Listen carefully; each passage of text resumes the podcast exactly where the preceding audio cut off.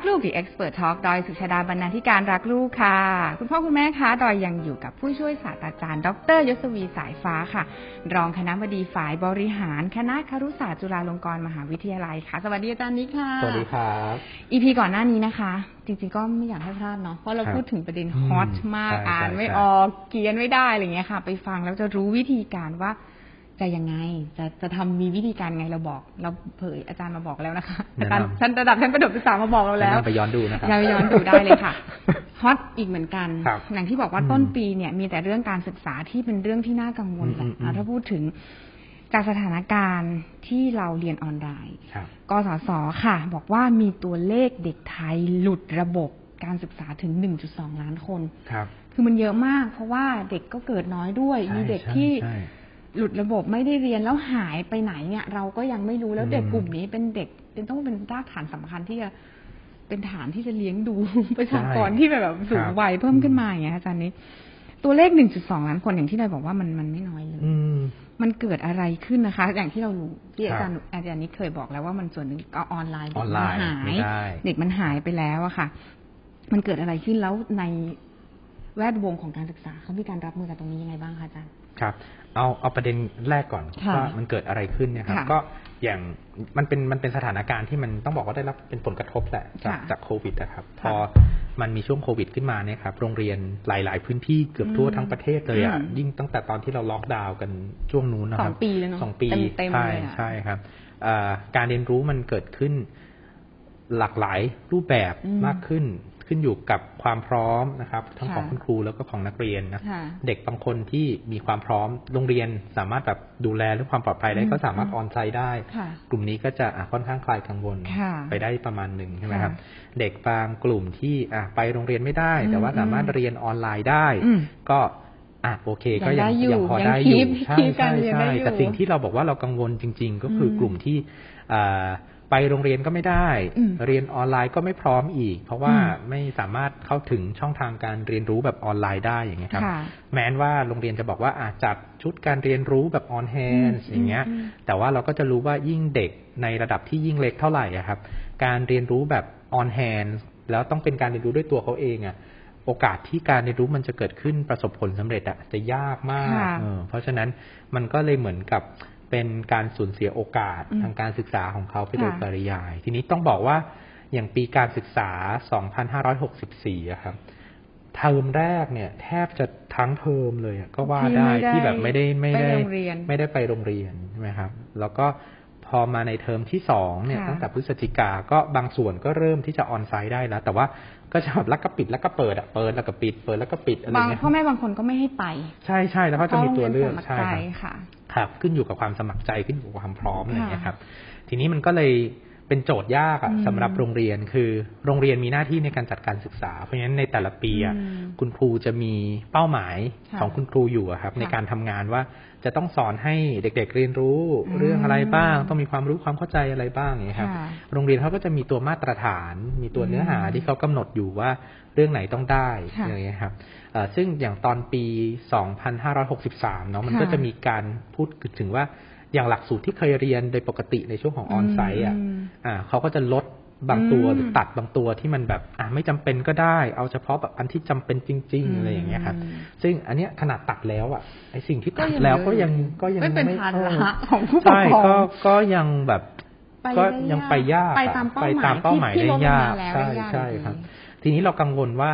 ถ้าสถานการณ์มันเกิดขึ้นแบบเนี้ยต่อไปค่ะเรื่อยๆนะครับค่ะ เด็กมันต้องเลื่อนชั้นไปเรื่อยๆอะอ่าใช่ไหมใช่พอเด็กต้องเลื่อนชั้นไปเรื่อยๆ ฐานที่เขาควรจะมีอืมในระดับชั้นที่เขาเรียนมาก่อนหน้าอืมสิ่งฐานที่มันควรจะแน่นอืมมันไม่แน่น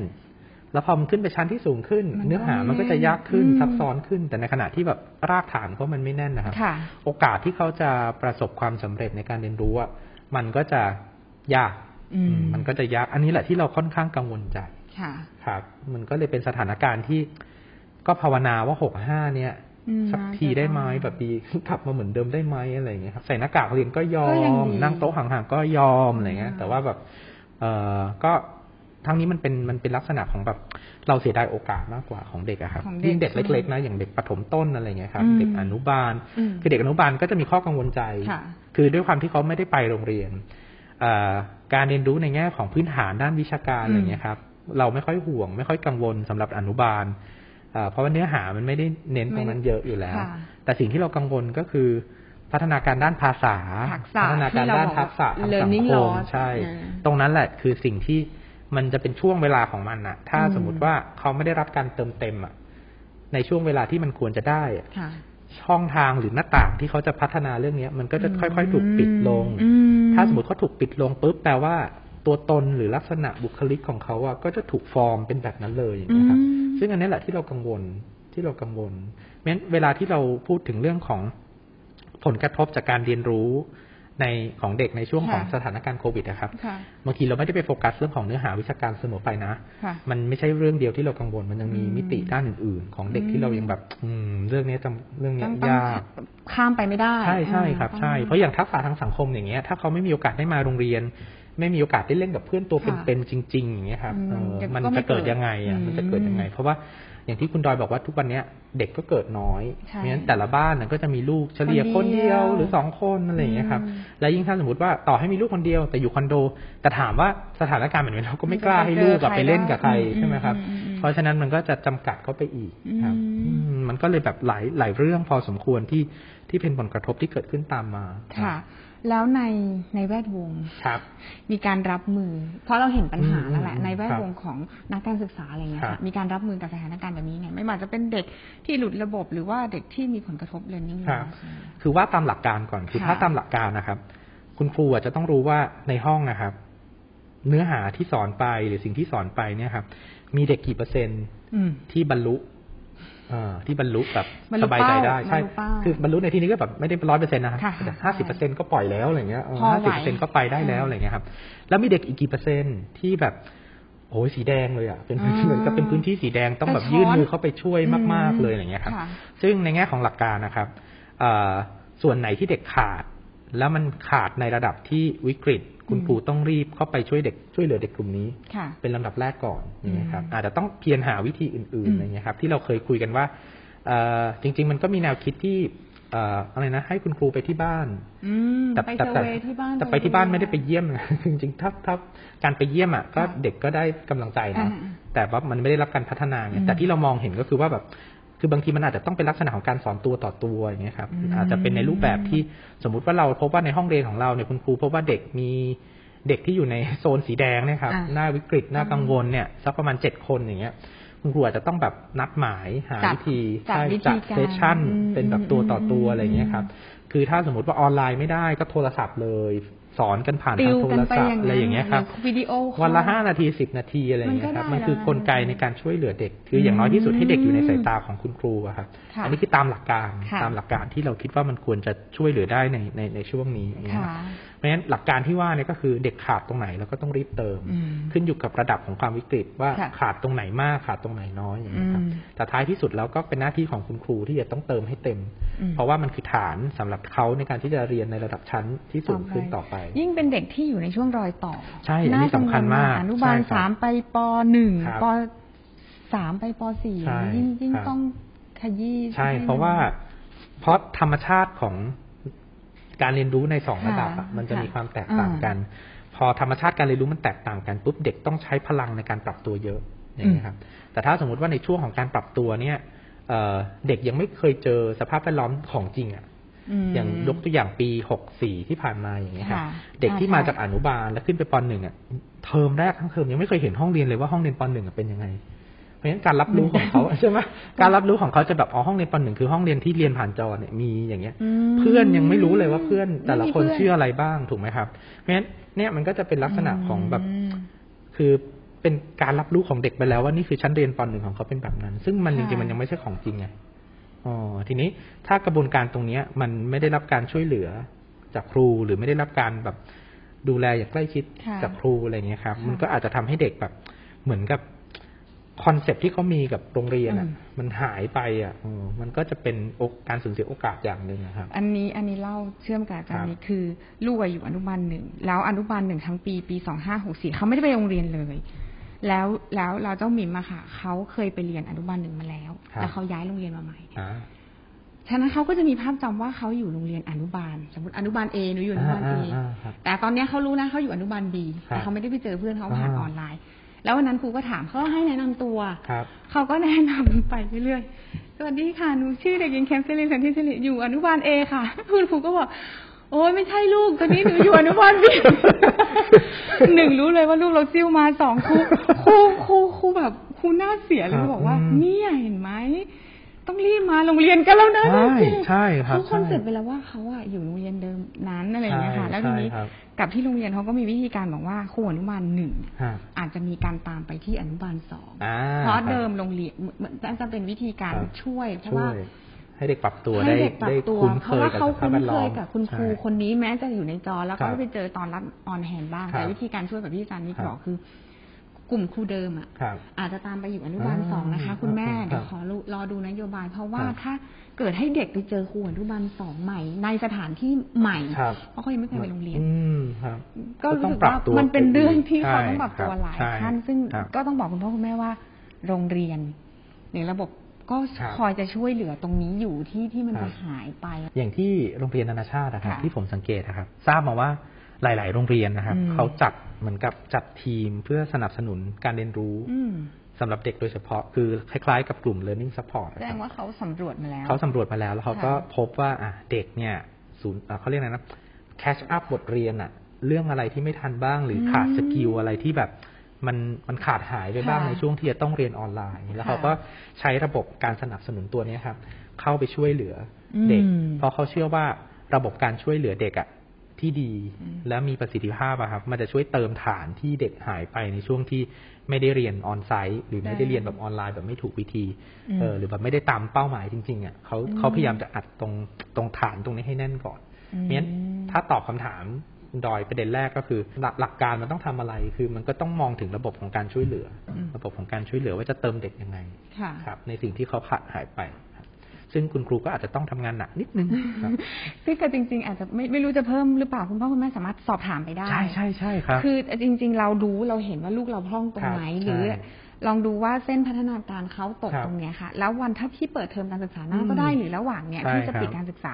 ก็ปรึกษาคุณครูใช่เขายังทำตรงนี้ไม่ได้เลยครัค่ะบก็โทรไปปรึกษาคุณครูเลยได้ซึ่งจริงใช่ไหมๆอะคะเป็นวิธีการที่ดีนะครับอืมเพราะว่าบางทีคุณพ่อคุณแม่จะมีความกังวลว่า เอ๊ะ ลูกเราอะ ทำเรื่องนี้ไม่ได้อ่าซึ่งเราอาจจะมีฐานคิดมาจากคุณป้าข้างบ้านนะที่คอยสร้างที่แบบคอยช่วยเลี้ยงลูกคอนเราดิวแบบอืมเอ๊ะหนูทำไมหลานยังทำนี้ไม่ได้เหรอแบบสมัยป้าเนี่ยมันลูกได้ทำได้ไปแล้วแล้วอย่างเงี้ยนะมันอ่านออกแล้วนะใช่ตอนนี้แต่นั่นคือป้าข้างบ้านไงครับอืมแต่ว่าป้าข้างบ้านกับครูอะอาจจะคนละพาราดามกันอะอ่าเพราะฉะนั้นอาจจะต้องถามครูก่อนว่าคุณครูคะเรื่องเนี้ยน้องยังไม่ได้ต้องต้องทำยังไงถูก เป็นอะไรไหมหรือว่าต้องยังคือบางทีต้องน่ากังวลแล้วหรือใช่ยังใช่คือคุณครูเขาก็จะบอกว่าอ๋อเรื่องนี้ยังไม่ได้ไม่เป็นไรคุณแม่เดี๋ยวเป็นหน้าที่เดี๋ยวครูใช่มา catch up เดี๋ยวต่อเอาเรื่องนี้ก่อนดีกว่าอะไรเงี้ยอ่าเนี่ยมันก็จะรู้วิธีการเพราะฉะนั้น เราก็จะทำงานกับคุณครูอืมในการดูแลลูกแบบใช่มีทิศทางมากขึ้น แล้วมันไม่เสียเวลาครับถูกคือถ้าเรากังกังวลไปเองเราก็จะแบบนอยไปเองฝ่ายเดียวเนาะบางทีคุณครูแบบนอนชิลไปแล้วถูกไม่ได้ไม่ได้ไม่ได้กังวลไม่ได้กังวลอะไรขนาดนั้นค่ะใช่รับคือในช่วงที่เราเวลาน้อยเวลาไม่ค่อยมีใช่ครับชี้ไปที่เป้าไปที่ประเด็นถามคคุรัณบครูว่าแบบนี้ทำได้ไหมถูกต้องถ้าลูกครับถ้าลูกเราโอเคแล้ว ตอนนี้ก็คือครับไปใส่ใจที่ความสุขเขาครับอย่าเพิ่งไปโฟกัสครับประเด็นวิชาและในมุมของคุณครูอะดีซะอีก เพราะว่า คุณครูมีโอกาสน้อยที่จะสัมผัสเด็กใช่ถูกไหมครับ เพราะว่าเราเจอผ่านหน้าจออมมีปฏิสัมพันธ์นิดหน่อยอะไรเงี้ยครับบางทีพฤติคุณกครรมรูจะไม่รู้ไม่รู้พฤติกรรมของค่ะเด็ก ๆที่บ้านอะไรเงี้ยครับบางทีถ้าคุณพ่อคุณแม่แบบแชร์ข้อมูลให้คุณครูรับทราบอย่างเงี้ยคุณครูค่ะก็จะได้รู้ว่าโอเค เด็กคนนี้เป็นยังไงถึงไหนอืมยังไง ต้องช่วยเหลือตรงไหนอะไรเงี้ยครับอืมมันก็จะทำให้อ่าลูกประโยชน์อยู่ที่ลูกเราใช่ประโยชน์ก็จะใช่ตกอยู่ที่ลูกค่ะ ก็ก็ลองเอาวิธีนี้อืมไปการคไปรับใช้ผมนะคะครับได้ยินมาอีกแล้วค่ะสันนิค่ะครับก็เห็นความพยายามแหละได้ได้ยินมาว่ามันจะมีโมเดลการศึกษาข้ามภูมิภาคครับ trans regional regional Education ครับ TRE อืมมันเป็นยังไงคะอาจารย์นิกคืออารมณ์คล้าย ๆกับเป็นเหมือนกับเป็นธนาคารสะสมเครดิตเหมือนเวลาเราเรียนมหาวิทยาลัยอะครับคุณพ่อค่ะคุณแม่เราก็จะค่ะเก็บหน่วยกิตตามวิชาที่หลักสูตรเราบอกว่าต้องเรียนอ่า เท่านี้เท่านี้เท่าต้อนี้งเก็บหน่วยอ่ากิตเก็บวิชานี้เพื่อเท่านี้ pass เท่านี้อย่างเงี้ยอืมอ่า แล้วก็คือระบบเนี้ยมันก็จะเป็นลักษณะว่าเขาก็จะให้เราเรียนแบบที่เราสะดวก เรียนเวลาไหนก็ได้อืมเรียนในเรื่องอะไรก็ได้อะไรอย่างเงี้ยครับค่ะ เอ่อเรียนที่ไหนก็ได้อย่างเงี้ยครับแล้วก็ค่อยเรียนแล้วก็ประเมินของเขาถ้าประเมินผ่านเขาก็จะมีเครดิตคือมีคะแนนอืมแล้วเราก็เก็บไว้เก็บไว้อย่างเงี้ยครับค่ะพอถึงจุดหนึ่งก็อาจจะไปเทียบโอนว่าอะโอเคจบแล้วอย่างเงี้ยครับอืมอ่าอันนี้ก็เป็นหลักการของมันนะครับค่ะเป็นหลักการของมัน แต่ผมจะอธิบายว่าอย่างปัจจุบันน่ะการศึกษาของบ้านเราอะครับ ถ้าจะว่ากันไปจริง ๆ แล้วเนี่ยตามตามกฎหมายการศึกษาเลยนะครับค่ะเราก็จะบอกว่าการลักลักษณะของการศึกษาจะมีสามสามลักษณะหรือสามค่ะประเภทใหญ่ค่ะๆ ประเภทแรกก็คือการศึกษาในระบบโรงเรียนค่ะซึ่งก็เป็นการศึกษาอ่าเหมือนอยู่ที่นี่อยู่ในโรงเรียนนะครับอืมอ่าเขาก็จะมีระยะเวลานะครับ เปิดปิดอืมภาคเรียนที่มีช่วงเวลาชัดเจนค่ะมีช่วงอายุกำหนดอ่าการเข้าเรียนของผู้เรียนที่ชัดเจนนะครับค่ะมีการใช้หลักสูตรที่มีโครงสร้างชัดเจน แล้วก็มีการวัดประเมินผลเพื่อเลื่อนชั้นชัดเจนค่ะมีเกณฑ์ในการสำเร็จการศึกษาชัดเจนนั่นค่ะคือลักษณะของการศึกษาในระในบบระบบอะค่ะ ประเภทที่สองคือการศึกษานอกระบบโรงเรียน การศึกษานอกระบบโรงเรียนก็จะคล้ายๆ กับการศึกษาในระบบโรงเรียน ก็คือเขาก็จะมีตัวหลักสูตรอืมมีตัวเนื้อหาที่จริง ๆ ก็เรียกว่าขนานไปกับตัวอืมหลักสูตรของการศึกษาในระบบโรงเรียน แต่เพียงแต่ว่าตัววิธีการในการเรียนรู้อาจจะมีความคล่องตัวแล้วก็ยืดหยุ่นอืมมากหน่อย เช่น ไม่ได้จำกัดอายุของผู้เรียนอย่างเงี้ยครับอืมเหมือนอารมณ์เหมือนกศนกศนที่เรียนวันเสาร์วันอาทิตย์อะไรอย่างเงี้ยครับค่ะแล้วก็จะมีการยืดหยุ่นในเชิงของการวัดประเมินผล การสอบา ผ่านในแต่ละระดับอะไรอย่างเงี้ยครับค่ะเอ่อแล้วก็ช่วงเวลาก็อาจจะมีการยืดหยุ่นเล็กน้อยอืมคือไม่ต้องมาโรงเรียนทุกวันค่ะเรียนวันเสาร์อาทิตย์อะไรอย่างกลางเงี้ยครับกลางคืนเวลาใช่ที่เราสะดวกใช่ครับอันนั้นจะเป็นลักษณะของการศึกษานอกระบบค่ะ ตัวที่สามเนี่ยเราเรียกว่าเป็นการศึกษาตามอัธยาศัยอืมอันเนี้ยเรียกว่าขึ้นอยู่กับความสนใจขึ้นอยู่กับความต้องการของผู้เรียนเลยอย่างเงี้ยครับค่ะอารมณ์เหมือนกับว่าเรา อยากเรียนเทควันโดเนาะแล้วก็อืมมีเวลาว่างวันอาทิตย์ไปโรงเรียนอ่าคอร์สก็ไปเรียนคอร์สของเทควันโด แล้วก็สอบไล่ระดับของเขาไปเพราะฉะนั้นมันก็จะมีหลักสูตรของเขาอย่างเงี้ยครับค่ะทีนี้แนวคิดที่เป็น trans regional education นะครับ มันเหมือนกับในสภาพการจัดการศึกษาในปัจจุบันตอนนี้ครับอืมต้องบอกว่าการศึกษาในระบบได้รับผลกระทบโดยตรงอืมจากสถานการณ์ของโควิด -19 ค่ะนะครับเพราะฉะนั้นเอ่อผลที่กระทบที่มันเกิดขึ้นตามมา ตรงเนี้ยมันก็คือ learning loss ของเด็กอืม ในหลายๆอ่าในหลายๆแบบในหลาย ๆ มิติเนาะค่ะเพราะฉะนั้นก็เลยมองว่าถ้าสมมติว่ามันมีการสร้างแพลตฟอร์มค่ะการเรียนรู้นะครับ หรือว่าเป็นพื้นที่การเรียนรู้ที่เอ่อเด็กไปโรงเรียนไม่ได้อืมแต่ว่าเด็กสามารถเข้าถึงโอกาสในการศึกษาค่ะในรูปแบบที่มันมีความคล่องตัวยืดหยุ่นมากยิ่งขึ้น อยากเรียนเรื่องอะไรก็ได้เรียน อยากเรียนเวลาไหนก็เรียนได้ อยากเรียนผ่านเอ่อ ช่วงเวลาไหนหรือสถานที่ไหนอะค่ะก็ทำได้หมดอะไรอย่างเงี้ยครับแล้วก็ค่อยๆเก็บเครดิตไปเรื่อยๆอะไรอย่างเงี้ยครับอืมเขาก็เลยมองว่าอันเนี้ยมันน่าจะเป็นการอ่าเหมือนกับให้เด็กๆ ได้ช่วงเวลาที่มันผ่านไปในขณะอืมที่เขาไปโรงเรียนไม่ได้อะอืมมันน่าจะได้อะไรบ้างได้อะไรมาบ้างเออได้อะไรมาบ้างอืมทีนี้คือหลักการค่ะอันี้อันนี้อธิบายตามหลักการตามหคลัรับกการ แต่ทีนี้ถ้ามองถึงความเป็นไปได้จริง ๆ ก็อาจจะต้องมีการวางแผนในเชิงของระบบภาพใหญ่ค่อนข้างเยอะ เพราะอะไรเพราะว่าเวลาเราพูดถึงการศึกษาในระบบโรงเรียนนะครับ มันจะมีเรื่องของวุฒิการศึกษาอ่าอ่าซึ่งวุฒิการศึกษามันก็จะจำเป็น เพราะมันเป็นหลักฐานสำหรับการศึกษาขั้นที่สูงขึ้นในลำดับต่อไป เช่นค่ะต้องมีวุฒิจบม .6 ก่อนถึงจะเข้ามหาวิทยาลัยได้อย่างเงี้ยครับ หรือค่ะต้องจบป .6 ก่อนถึงจะเข้าอืมมัธยมหนึ่งได้อย่างเงี้ยครับค่ะอ่า เพราะฉะนั้นเวลาที่เราพูดถึงเรื่องของ การเก็บเหมือนกับเครดิตแบงกิ้งอย่างเงี้ยค่ะในระบบ trans edu- อ่า regional education เนะครับค่ะบางทีมันก็ต้องคิดภาพต่อว่าแบบอืมอ่าเราถ้าเรากำลังจะทำให้ระบบเนี้ยมันใช้ได้กับการศึกษาในระบบโรงเรียน แปลว่ามันก็ต้องมีการเทียบโอนบุตรหรือการเทียบอืมอะไรคล้ายๆ กับอารมณ์เหมือน homeschool ครับ คืออย่างเวลาเราพูดถึงอืม homeschool อะก็ยังต้องมีการเทียบเกณฑ์ของกระทรวงศึกษาใช่เขาก็จะมีใช่มีมีหลักเกณฑ์ของการ home มีเกณฑ์ของโฮม school สคูลอืมแล้วก็มีอืมวิธีการในการที่จะเทียบเคียงอย่างเงี้ยครับค่ะซึ่งถามว่า ตอนเนี้ยมันแนวโน้มเนี่ยมันอาจจะเกิดขึ้นได้ไหม ก็คิดว่ามีความเป็นไปได้สูง เพราะว่าการเรียนรู้ของมนุษย์ของเราอะครับในอนาคตอะมันอืมอาจจะไม่ได้รูปแบบแบบโรงเรียนก็ได้ มันอาจจะเกิดในรูปแบบลักษณะอื่น ๆ ก็ได้ แต่คิดว่าอาจจะไม่ใช่ในช่วงเร็วๆนี้อ่าเพราะมันอาจจะต้องทำอะไรหลายอย่างไปให้ทั้งทั้งทั้งระบบระบบทั้งกระบวน ทั้งกระบวนมันถึงจะอืมมันถึงจะ เขาเรียกอะไรเกิดประโยชน์กับผู้เรียนจริงๆนะครับอืมคือเหมือนว่าถ้าเราจะใช้แพลตฟอร์มอย่างเงี้ยมันต้องมีช่องทางไปให้สุดอะว่าเด็กถ้าเข้ามาเรียนในระบบแบบนี้แล้วอะถ้าเขาเลือกจะต้องไปไหนต่อเวนี้แล้วอะไรยังไงใช่อะไรเงี้ยครับใช่ตรงเนี้ยมันเป็นอาจจะต้องเป็นสิ่งที่ต้องคงต้องมีการศึกษาวิจัยกันต่อแหละว่ามันจะต้องออกมาในรูปแบบไหนต้องใช้เวถึลางจะถึงจะนะคะใช่ครับ มันอาจจะต้องใช้เวลาครับอืมแต่ก็คิดว่ามันสะท้อนเทรนด์อย่างหนึ่งของการเรียนรู้ของเราในอนาคตค่ะก็คือว่า แนวโน้มของการศึกษาในอนาคตอะมันจะมีความเป็นพิธีรีตองน้อยลงชอบคำนี้เออคือมันจะมีความเป็นทางการน้อยลงพิที่ธีในกรรอมนาเยคอะตใช่ใช่ในหอบในอนาคตตัวเอ้ยเราอาจจะไม่ต้องแบบไปโรงเรียนเพื่อเรียนวันจันทร์ถึงวันศุกร์ก็ได้นะครับอ่าอาจจะไปแค่บางวันบางค่ะช่วง แล้วก็ค่ะเอ่อที่เหลือก็อาจจะ work กับคุณครูอืมนอกรอบอืมอะไรเงี้ยครับอืมหรือว่ามันอันนั้นลักษณะของการเรียนก็จะเป็นเป็นแบบยืดหยุ่น หรือเราอาจจะแบบเปิดปิดเทอมของแต่ละที่มันอาจจะเป็นช่วงเวลาที่ไม่เหมือนกันอะไรเงี้ยครับบางโรงเรียนอาจจะเรียนสองเดือนแล้วก็ปิดเลยอย่างเงี้ยอืมอ่ามันก็จะมีลักษณะของการดีไซน์ ซึ่งอันนี้ก็จะเป็นเป็นเป็นเทรนด์ในอนาคตค่ะที่จริง ๆ เหมือนก็โควิด มันทำให้เทรนด์ตัวนี้มันมาเร็วขึ้น เพราะว่า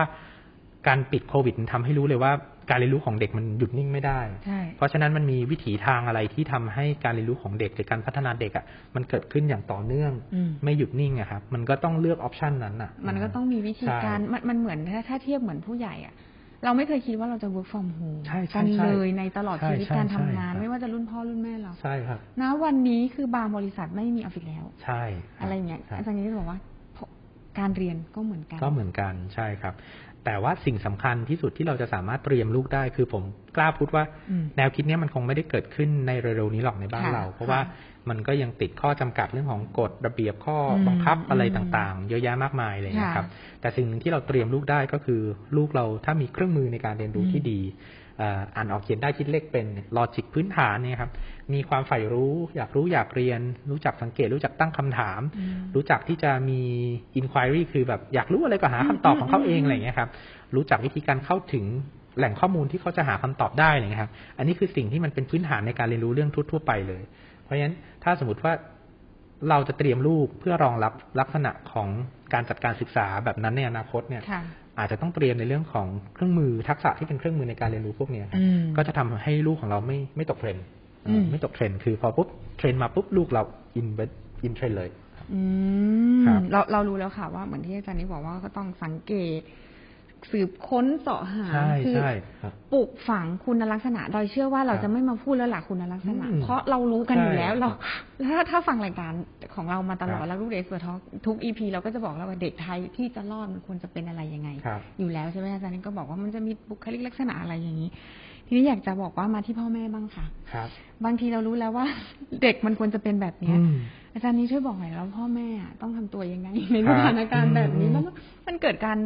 ปรับตัวเปลี่ยนแปลงกันเยอะเยอะมากเยอะเราควรครัจะบจะยังไงกับคนที่เป็นพ่อแม่อยากจะบอกะไรบอกให้คุณพ่อคุณแม่สบายใจว่า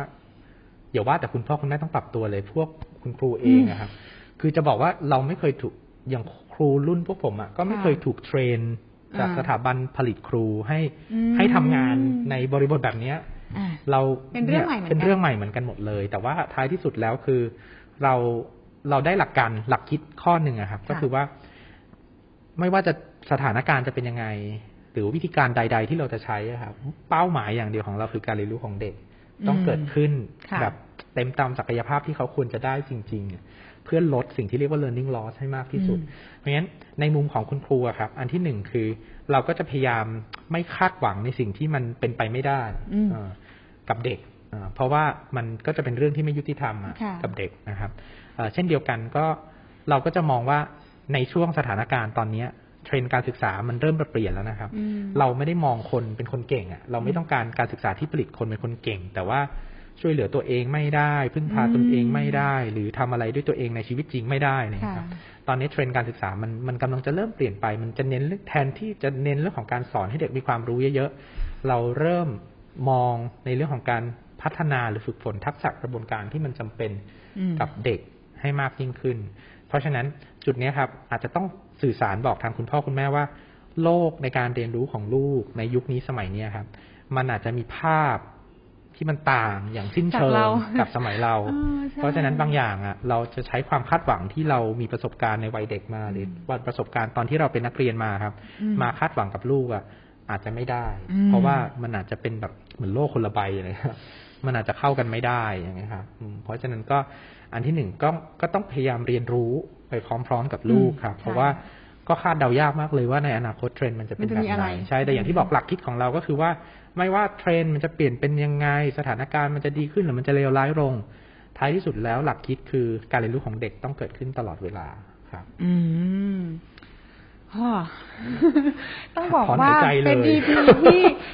คือต้องบอกว่าเป็นต้นปีที่เราเตรียมพร้อมรับมือครักับบสถานการณ์ครับแล้วก็ต้องเตรียมรับรับมือกับการศึกษาของลูกด้วยครับกับการทำงานอะไรของเราด้วยค่ะ EP ก่อนหน้านี้เราคุยกันเรื่องของการอ่านออกเขียนได้ อ่านได้ไม่ได้ คุณพ่อคุณแม่มีเส้นตรงไหนที่จะต้องกังวลแล้ว เราก็ได้บอกวิธีไปแล้ว EP นี้เราก็มาสรุปโดยอาจารย์นิกอีกทีว่า คุณพ่อคุณแม่มีหลักคิดแล้วแหละ ว่าจะต้องทำทุกสิ่งทุกอย่างเพื่อเป็นไปเพื่อการเรียนรู้ครับของลูก สิ่งใดที่มันจะเพื่อการเรียนรู้ของเขาใช่ก็ก็ทำไปในสถานการณ์ที่เราต้องบอกว่า เอาเราอยู่ในแวดวงเรายังไม่รู้ว่ามันจะเป็นอะไรถูกต้องครับคือนักนักการศึกษามาบอกแล้วมันจะเป็นอะไรต่อไปทำหน้าที่ของเราเป็นพ่อเป็นแม่ให้ดีที่สุดแล้วก็อย่าเพิ่งไปกังวลกับสถานการณ์ โฟกัสไปที่การเรียนรู้ของลูกเข้าใจพัฒนาการของเขาอย่างเงี้ยค่ะ ก็จะทำให้เราผ่านพ้นอืมในสถานการณ์อะไรเหล่านี้ไปไปได้อย่างที่เรามีสติ ใช่ใช่มีเนาะสติอ๋อสำคัญมากสติสำคัญมากในวันนี้นะคะครับโอ้โหผม EP สอบเรียกว่าเป็นสอง EP ที่อยากให้คุณพ่อคุณแม่ฟังมากเลยค่ะ เปิดต้นสักราชของเราแล้วเล่นของแรงก็คือเรื่องการศึกษา แต่เราได้นักการศึกษามาบอกแล้วค่ะว่าไม่ต้องกังวลใจไปขนาดนั้นเราครับเรามีทางออกให้นะคะ ค่ะ วันนี้ก็ต้องขอขอบคุณอาจารย์นิกค่ะ ผู้ช่วยศาสตราจารย์ ดรยศวีสายฟ้า รองคณะบดีฝ่ายบริหารคณะครุศาสตร์จุฬาลงกรณ์มหาวิทยาลัยขอบคุณอาจารย์นิกมากค่ะ ยินดีมากครับ ขอบคุณครับ ติดตามรักลูกพอดแคสต์ได้ที่ Apple Podcast Spotify และ YouTube Channel รักลูกค่ะ อย่าลืมกด subscribe กระดิ่ง เพื่อไม่ให้พลาดคอนเทนต์ดีๆจากเรา แล้วพบกันนะคะ